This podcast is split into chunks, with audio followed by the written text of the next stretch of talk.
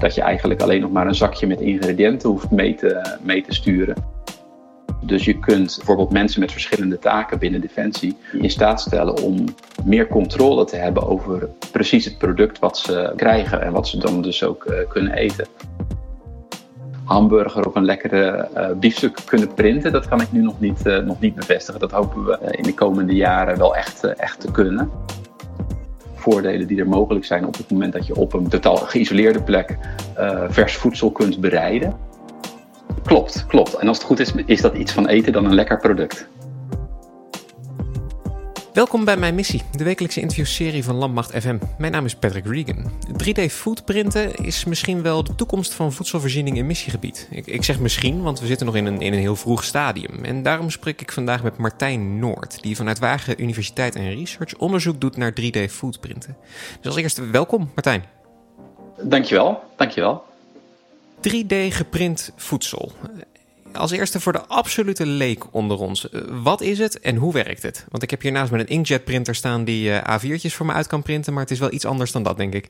Ja, ja dat, dat, klopt. Uh, in principe is het ook gedeeltelijk hetzelfde. Dus we maken uh, uh, voedsel in, de, in dit geval met een, een ander apparaat dan je normaal zou gebruiken. Dus je gebruikt een 3D-printer. Er zijn verschillende types 3D-printer, maar in, in de meeste gevallen gebruiken we uh, een printer waarbij je uh, een, een, voedselmateriaal, en dan moet je denken aan een deeg of een, een, een verpompbaar materiaal, dat we dat met een soort van extruder in een driedimensionale vorm printen. En, en, wat het idee erachter is, is dat we eigenlijk een soort mini-fabriekje hebben waarin we het in, in, eigenlijk in één processtap een heel voedselproduct maken.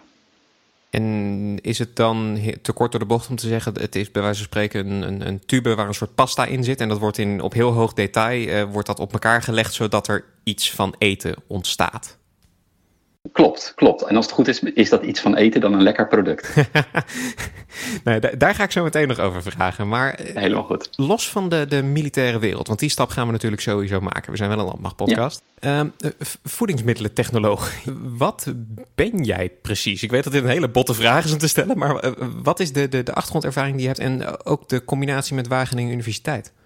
Ja, ik heb, um, ik heb levensmiddelentechnologie gestudeerd. Dus ik heb uh, veel verstand over de ingrediënten die, uh, waar voedsel uit gemaakt wordt, uh, de processen hoe voedsel gemaakt wordt, maar ook de, de eigenschappen die voedsel heeft, die een product heeft en uh, ook de, de, de, de functie die een product heeft in, in je lichaam. Dat laatste is meer de gezondheidskundige kant. Daar, houdt mijn kennis dan weer op, zeg maar.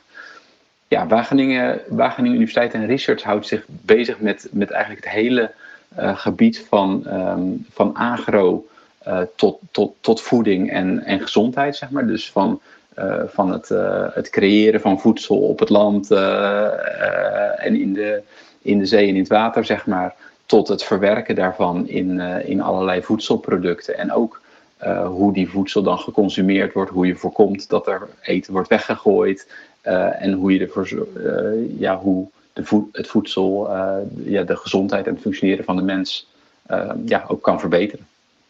Um, welke mogelijkheden uh, biedt 3D geprint voedsel dan? Ja, 3, d geprint voedsel. Um, ik, ik zei net al, het is een, een, een mini-fabriekje eigenlijk.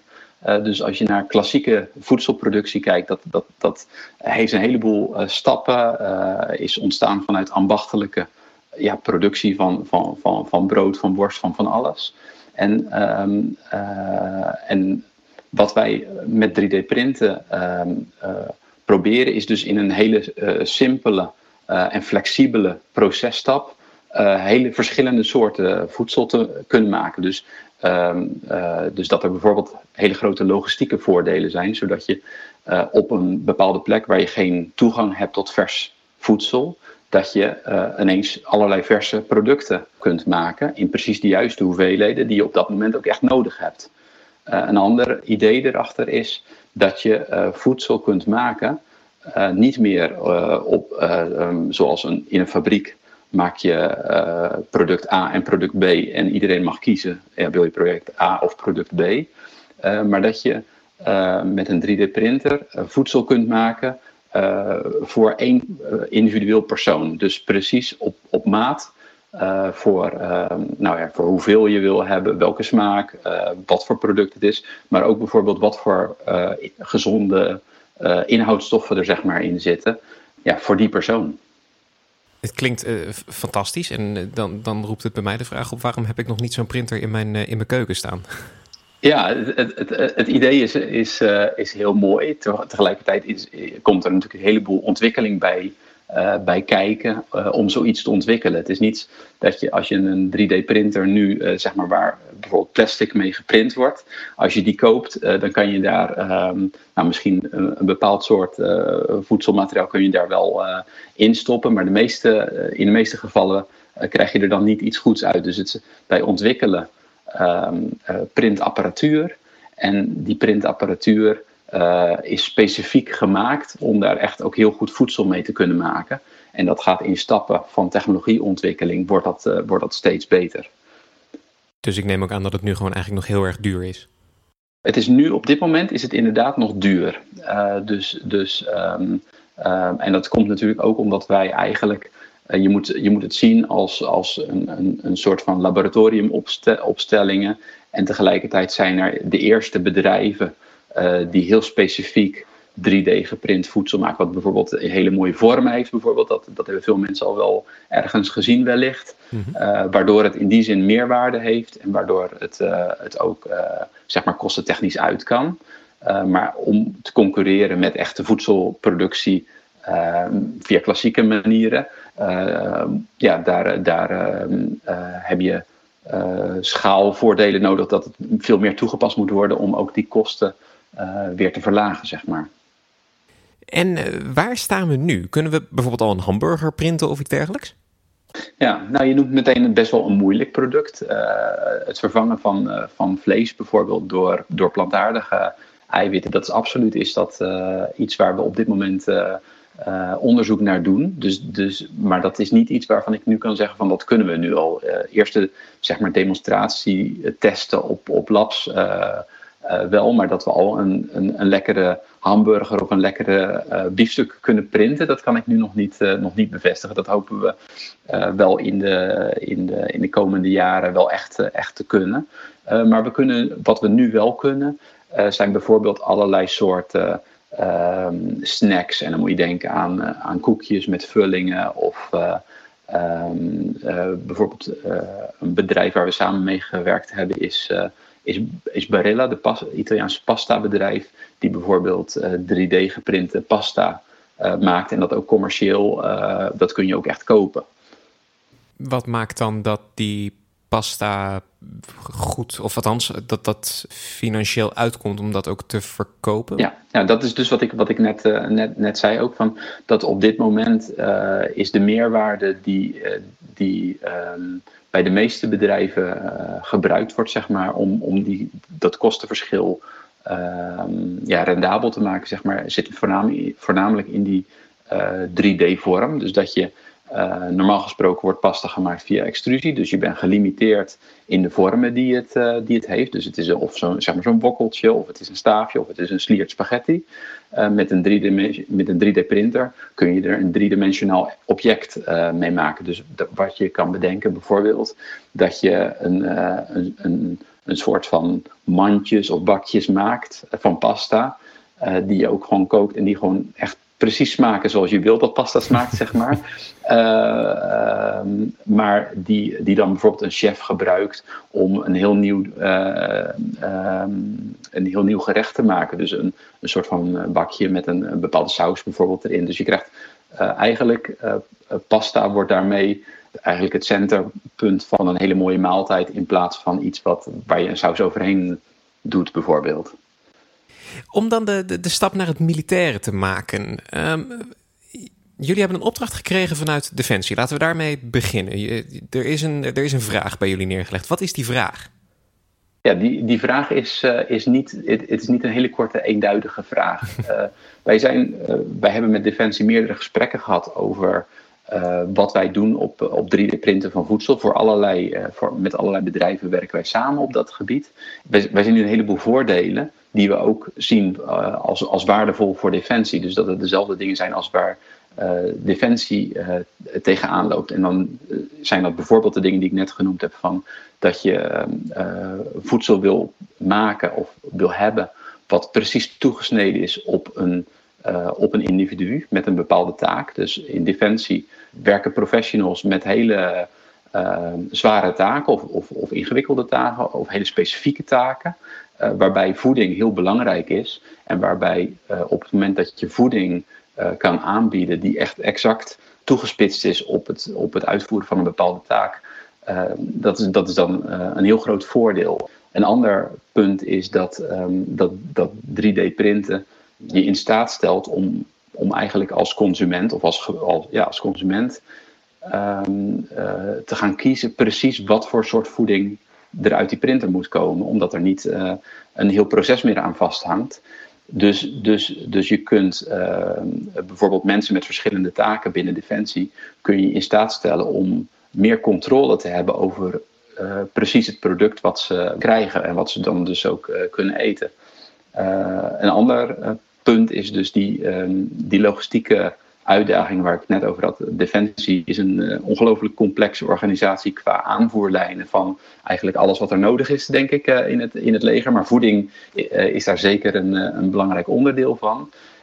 waarbij je bijvoorbeeld ook kan, dus kan denken van oké, wat zijn de grote voordelen die er mogelijk zijn op het moment dat je op een bepaalde plek, uh, op totaal geïsoleerde plek, uh, vers voedsel kunt bereiden. Uh, wat ook nog eens precies de kwaliteit en de geur en de smaak heeft die de persoon op die plek wil hebben. Maar ook dat je, dat je allerlei bijvoorbeeld voorraden van, van voedsel niet nodig hebt. Dus dat je in plaats van het verschepen van kant-en-klare producten, dat je eigenlijk alleen nog maar een zakje met ingrediënten hoeft mee te, mee te sturen, wat gemengd wordt met water en in een printer tot een product gemaakt wordt. Dus er zijn zo een heleboel uh, mogelijkheden die wij zien voor die, als heel belangrijk voor, uh, voor defensie. Hm. En zo is het project eigenlijk begonnen van we zien al die mogelijkheden, maar uh, de technologie is nog niet ontwikkeld. Dus het zijn, het zijn, uh, op dit moment zijn het mogelijkheden die we zien, maar die echt ontwikkeld moeten worden. En daar doen we nu dus onderzoek naar. En hoe, hoe zit het met dat onderzoek? Zijn jullie bijvoorbeeld al dingen aan het testen? Zijn jullie al met militaire dingen aan het doen? Of? Ja, het, bestaat uit, het project bestaat uit meerdere, onderdelen. On, onder andere zeg maar meer theoretisch, samen met allerlei defensiemensen zoeken naar, die, um, naar, naar de, de mogelijkheden, de kansen, maar ook de, wat er dan ontwikkeld moet worden om het ook daadwerkelijk te gaan te, kunnen printen, zeg maar. en daarnaast zijn we um, al een aantal zeg maar, producten aan het, aan het ontwikkelen, voeding aan het ontwikkelen, die specifiek gericht is op, op defensie, defensiepersoneel. En we hebben bijvoorbeeld dit jaar ook al een eerste uh, kleine studie gedaan waarin we uh, 3D geprinte producten hebben laten proeven aan een groep militairen. Nou, bedankt voor dit kant-en-klare bruggetje, want ik sprak dus eerder met, met luitenant Stefan Deiters. als logistiekeling bij de luchtmobiele brigade is hij verantwoordelijk voor transport en dus ook voor het voedsel. En om dat voedsel in missiegebied en bij eenheden te krijgen. Uh, en zijn eenheid was uh, als een van de eerste binnen de landmacht um, ja, de, de proefpersonen die, uh, die dit 3D-geprinte voedsel mochten proeven. Dus ik vroeg hem hoe het smaakte en wat hij, wat hij voor toepassingen zag. Maar in principe smaakt het eigenlijk best wel prima. Het is gewoon, we hebben nu koekjes hebben we gebruikt. Dat was het, omdat dat gewoon, ja, dat is nu het stadium waar ze eigenlijk in zijn. Um, en dat was helemaal niet verkeerd. Dus het smaakt eigenlijk gewoon naar een, naar een lekker koekje. Zo moet je het zien. En eh, ja, dan ga ik gewoon nog een paar hele praktische eh, kanten op. Hoe, lang duurt het dan om zoiets te printen? Ja, ze hebben nu, uh, wat we nu gedaan hebben, kost ongeveer een kwartiertje om te printen. En dan heb je één koekje. Maar zoals ik net al een paar keer aan ze staan best nog wel aan het beginstadium van het hele 3D-foodprinten. Dat is wel een proces waar ze nu uh, waar ze aan het kijken zijn om dat te gaan versnellen. Maar dus, om kort te zijn, een kwartiertje ongeveer per koekje. En uh, op, op korte termijn ehm, zijn hier nog niet zoveel mogelijkheden mee dan, denk ik. Ja, kijk, wat wij hier getest hebben, dat is echt alleen voor de leuk. Want wat het voor ons eigenlijk op de korte termijn interessant zou maken, zou zijn als je koekjes of repen of iets kan produceren, uh, waarbij je zelf de voedingswaardes kan kiezen. Dus dan moet je je voorstellen dat je dus uh, een aantal van die cartridges hebt. En dat jij kan zeggen van, hé, hey, ik heb net hard gesport. Uh, ik wil nu een reep waar veel eiwit in zitten. Of je zegt van, hé, hey, ik heb straks een zware sportles. Ik zou nu graag een reep willen waar veel koolhydraten in zitten. Waarmee je dus eigenlijk de juiste voedingsstoffen voor de juiste activiteit kan uitkiezen. Waardoor je dus uh, je herstel optimaal laat gebeuren eigenlijk. Ja, je herstel of je prestaties of ja, wat dan ook. Of je honger, je hongergevoel of iets in die trant. En uh, los daarvan, want uh, misschien zit ik er compleet naast, maar een heel natuurlijke uh, nut van zo'n 3D-printer voor mij, dacht ik in eerste instantie, is dat als je in missiegebied, dan hoef je geen voedsel in te vliegen, maar je kan het, maken, kan het daar ter plekke maken. Maar als ik dan hoor dat je een soort cartridge nodig hebt waar je eigenlijk al het voedingsmateriaal in moet stoppen, heeft het daar misschien geen nut? Uh, nou ja, ik, dat is eigenlijk juist waar wij op de lange termijn naar aan het kijken zijn. Hoe dat dan geïmplementeerd kan worden. En hoe we, hoe we dat kunnen realiseren. Het grote voordeel is als je voeding in cartridges doet, dat het heel lang houdbaar is. Mm -hmm. Want je kan er gewoon uh, bepaalde stoffen aan toevoegen waardoor het lang houdbaar is. Uh, het is makkelijk te transporteren omdat het een bepaalde vorm heeft. En je hebt zero waste. Dus dat betekent eigenlijk dat alles wat je meeneemt, dat je dat ook gebruikt. En als je dat vanuit Nederland kan invliegen, of je kan een manier vinden hoe je dat in missiegebied in zo'n cartridge kan krijgen, dan zijn de voordelen eigenlijk eindeloos. En dan maakt het jouw leven als logistiekeling gewoon een heel stuk makkelijker, denk ik. Veel makkelijker. Dan, dan hou je een hele, hou je hele logistieke lijnen, die worden korter, uh, ja, minder belast. Dus dat betekent voor ons echt wel een heel groot voordeel. Ja. En nou ben jij, uh, nou heb ik je gevraagd als logistiekeling, maar als militair. Ik bedoel, uh, op oefening krijg je zo'n uh, 24 uur uh, gevechtsrantsoen geval ding, wat eigenlijk een beetje naar karton smaakt. Ja.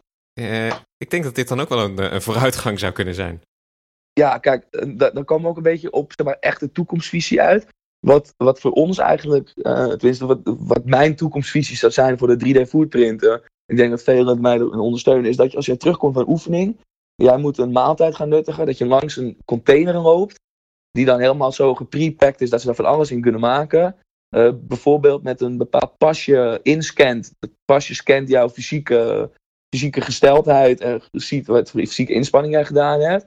En dat je dan een maaltijd kan kiezen die perfect aansluit op jouw smaak, maar ook op de, uh, de nutriënten die je nodig hebt. Dus dat zou iets zijn waarvan ik denk als militair zijn, ja, dat zou echt fantastisch zijn de eerste keer dat jij en uh, jouw mensen met um, 3D-geprint voedsel in aanraking kwamen, kun je uh, de scène omschrijven? Hoe mensen het voor het eerst proefden, hoe mensen erin stonden, wat ze ervan vonden? Je merkt gewoon, en ik denk dat het ook wel een beetje militair eigen is, dat mensen zijn heel gauw heel sceptisch. Dus, uh, dus toen ik met het idee kwam van hey, zullen we dat hier gaan testen, was de eerste instelling van ja, 3D foodprinting, dat, dat is sowieso niet lekker en wat moeten we er eigenlijk mee? En dan merk je dat dat uh, toch wel een beetje de meningkleur van de mensen hier. Dus dat ze met een bepaald vooroordeel dan de testen ingaan. Van oké, het zal wel niks worden. En uiteindelijk merk je dan als ze die test doen, dat, dat je gewoon een, ja, iets krijgt wat gewoon lekker is. En dat mensen achteraf zeggen van, oh oké, ja, blijkbaar is het best wel lekker. Um, dus ja, je ziet daar toch wel een grote verandering in mening. Want uiteindelijk krijgen ze gewoon een chocoladekoekje voorgeschoten. Dus ja, iedereen vindt dat lekker in principe, tenzij je niet van chocola houdt. Maar het was ook groentekoekjes hadden ze bijvoorbeeld. Dus er was voor ieders wat wil. Dan kan je ook moeilijk zeggen dat je het niet lekker vindt. Als je van tevoren niet tegen ze had gezegd dat het 3D geprint was, dan denk je eigenlijk dat het ze niet eens, zo, dat ze niet eens was opgevallen. Hadden ze niet eens opgevallen. Dat is echt niet, was niet gemerkt. Dat ze gezegd, oh, wie heeft dit koekje gebakken? En dan was het oké, okay, prima. Uh, Stefan gaf aan dat uh, smaak redelijk makkelijk te maken is, maar dat textuur soms nog wat vreemd is. Dat je, dat je iets eet dat eruit ziet als een pizza, maar de textuur heeft van een koekje. Uh, is dat dan uh, de toekomst, Martijn? Um, nee, ik zou eerder zeggen dat is de situatie waar we nu zijn. Dus we zijn nog niet op. alles is nog niet uitontwikkeld. Um, ik zou zelf zeggen dat ook de smaak nog niet zover ontwikkeld is als we nu uh, als we zouden willen. Uh, maar maar um, ik kan me voorstellen, inderdaad, met de producten die we hebben laten testen, dat de smaak daarvan al best uh, goed was. Maar de textuur inderdaad nog niet altijd even, even goed was. Dus we hadden um, zeg maar meer krokante um, repen. En die, waren, die hadden een lekkere textuur. En we hadden ook wat zachtere, meer cakeachtige um, repen gemaakt. En, en die waren inderdaad uh, ehm, ja, die hadden niet helemaal de goede textuur, zeg maar nog. Maar de, op dit moment werken we met, ehm, ook met, met mensen die over de, uh, de voeding zeg maar, in defensie uh, gaan. Werken we samen aan het, aan het verbeteren nog van, de, ook van die concepten waar we mee bezig zijn. Want, en misschien word ik nu iets te technisch, maar hoe werkt dat dan om de textuur anders te maken? Want de textuur zal denk ik altijd een 3D geprint iets blijven wat op elkaar ligt. Of hoe kun je ja, daarmee spelen?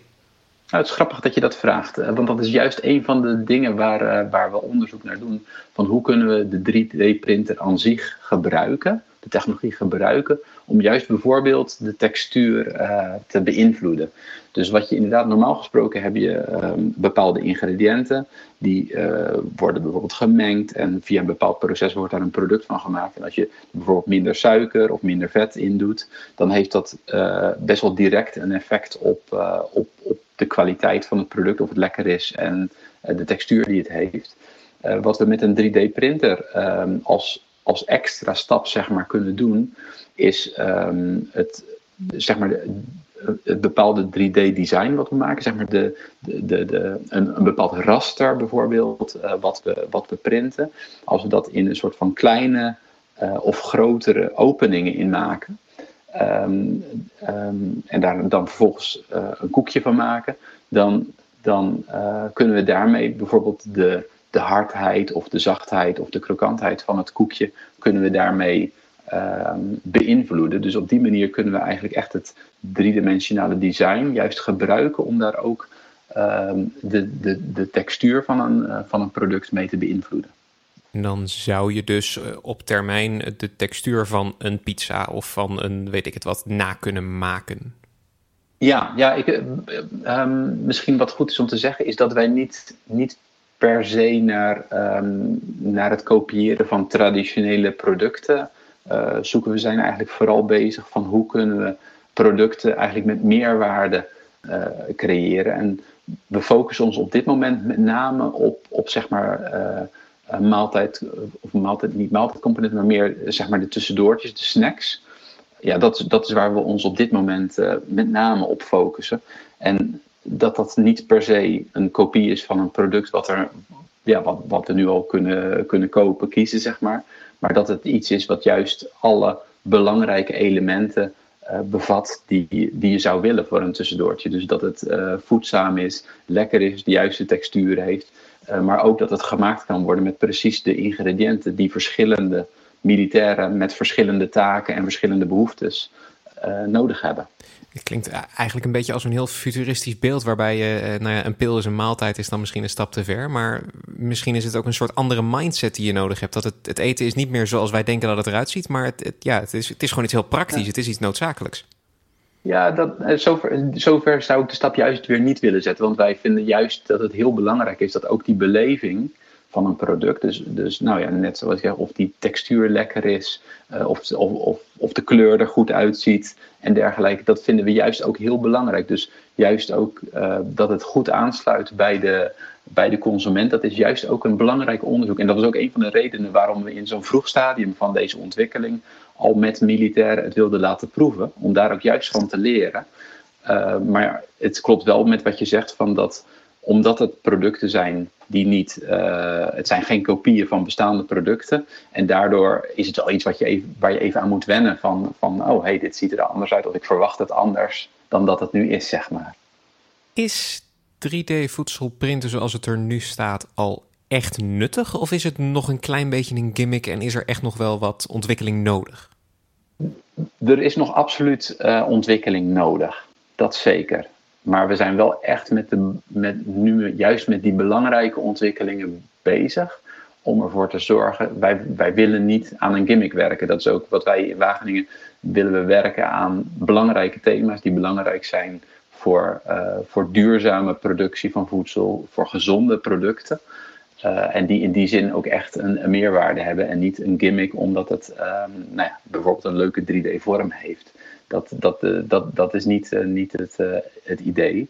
Maar juist wel dat het eigenlijk al die, al die verschillende belangrijke elementen die we, waar we het net over gehad hebben, qua logistieke voordelen, qua duurzaamheidsvoordelen, dat je minder voedsel weggooit, dat het lekker is, ehm, dat het ehm, gezond is, dat het precies is, de, bevat de, de stoffen die iedere, ieder persoon nodig heeft. En dan zeker ook dat het, als het dan ook nog zeg maar, leuk is bijvoorbeeld voor, voor militairen om hun eigen voedsel te kunnen maken en dat ze daardoor ook uh, nou, met meer plezier een, een, een 3D-geprint product eten. Dat is dan de bonus. Want uh, hoe zou dat er over 15, 15 jaar uit kunnen zien? Dat je na een oefening een, een container inloopt, op de computer zegt ik wil dit eten en dat dan ook krijgt? Ja, ik vind het heel moeilijk om, om deze vraag te beantwoorden, omdat dit nu juist is precies waar we in dit project mee bezig zijn. Dus we zitten er eigenlijk met Defensie ook nog middenin van wat, wat, hoe moet het er inderdaad nou over vijf jaar uitzien?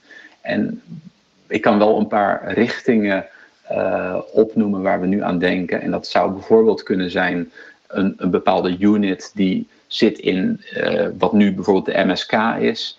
Uh, dat daar bijvoorbeeld een soort van 3D-printer in zit waarbij iedere militair daar komt en ja, dat de printer het product gemaakt heeft, opmaakt op dat moment wat die persoon dan nodig heeft op dat moment. Een hele andere plaats van een, eh, van een 3D-printer zou kunnen zijn meer op een, eh, op een militair kamp waar ja, meer een vending machine-achtig, een snoepautomaatapparaat, waar, waar, waar je naar, gewoon naartoe kunt lopen en waar dan precies het, het product zoals jij het wil hebben en dat ook weer bevat de juiste ingrediënten voor jouw uh, voedingsstoffen voor jouw lichaam daar dan uitkomt bijvoorbeeld. Ehm, het, waar we bijvoorbeeld ook aan denken is een hele kleine uh, printer bijvoorbeeld, die bijvoorbeeld in een onderzeeër of op een andere uh, geïsoleerde plaats vers bereid voedsel kunt maken. Dus dat je verse producten kunt, kunt maken op een plek waar, waar heel veel beperkingen is in het, in de huidige, in het huidige voedselaanbod. Nu ben ik, um, het maakt eigenlijk niet uit waar je uh, militairen tegenkomt. Als ze op oefening of op missie zijn, is uh, gespreksonderwerp 1, 2 of 3 is eigenlijk altijd wel het eten. En, vaak heeft dat dan niet een heel uh, positieve gedachte. Dus je bent denk ik met wel heel erg belangrijk werk bezig. Dus mijn vraag is eigenlijk, voel je die, die waardering ook van de militairen waar je mee, mee spreekt? Uh, nou ja, jazeker, jazeker. Want dat, dat het, dat het uh, uh, voedsel belangrijk is, daar ben ik het ook helemaal mee eens als, als levensmiddelentechnoloog. Dus, dus dat, en, en dat voedsel wat, waarin je beperkte keuzes hebt zelf, dat dat niet altijd aansluit bij jouw waardering op dat moment. Dat kan ik me heel goed voorstellen. Uh, en dat er dus dan ook veel weggegooid wordt of geklaagd wordt, dat, uh, dat kan ik me ook, daar kan ik me juist heel erg in inleven. En dat is ook juist de missie die we nu hebben. Uh, dat we hopen hiermee daar juist echt een hele grote bijdrage voor Defensie in te, in te hebben. Onwijs bedankt voor het luisteren. Mijn gast vandaag was Martijn Noord. En luitenant Stefan Voogd van de LF Bevoorradingscompagnie maakte een, een gastoptreden.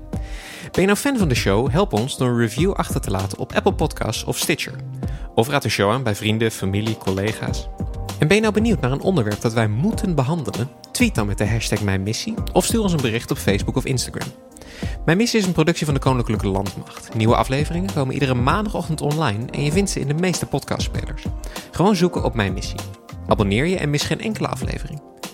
Je volgt Koninklijke Landmacht via Twitter, Instagram, Facebook en YouTube en check defensie.nl voor het laatste nieuws rondom de krijgsmacht. Nogmaals, onwijs bedankt voor het luisteren en tot volgende week.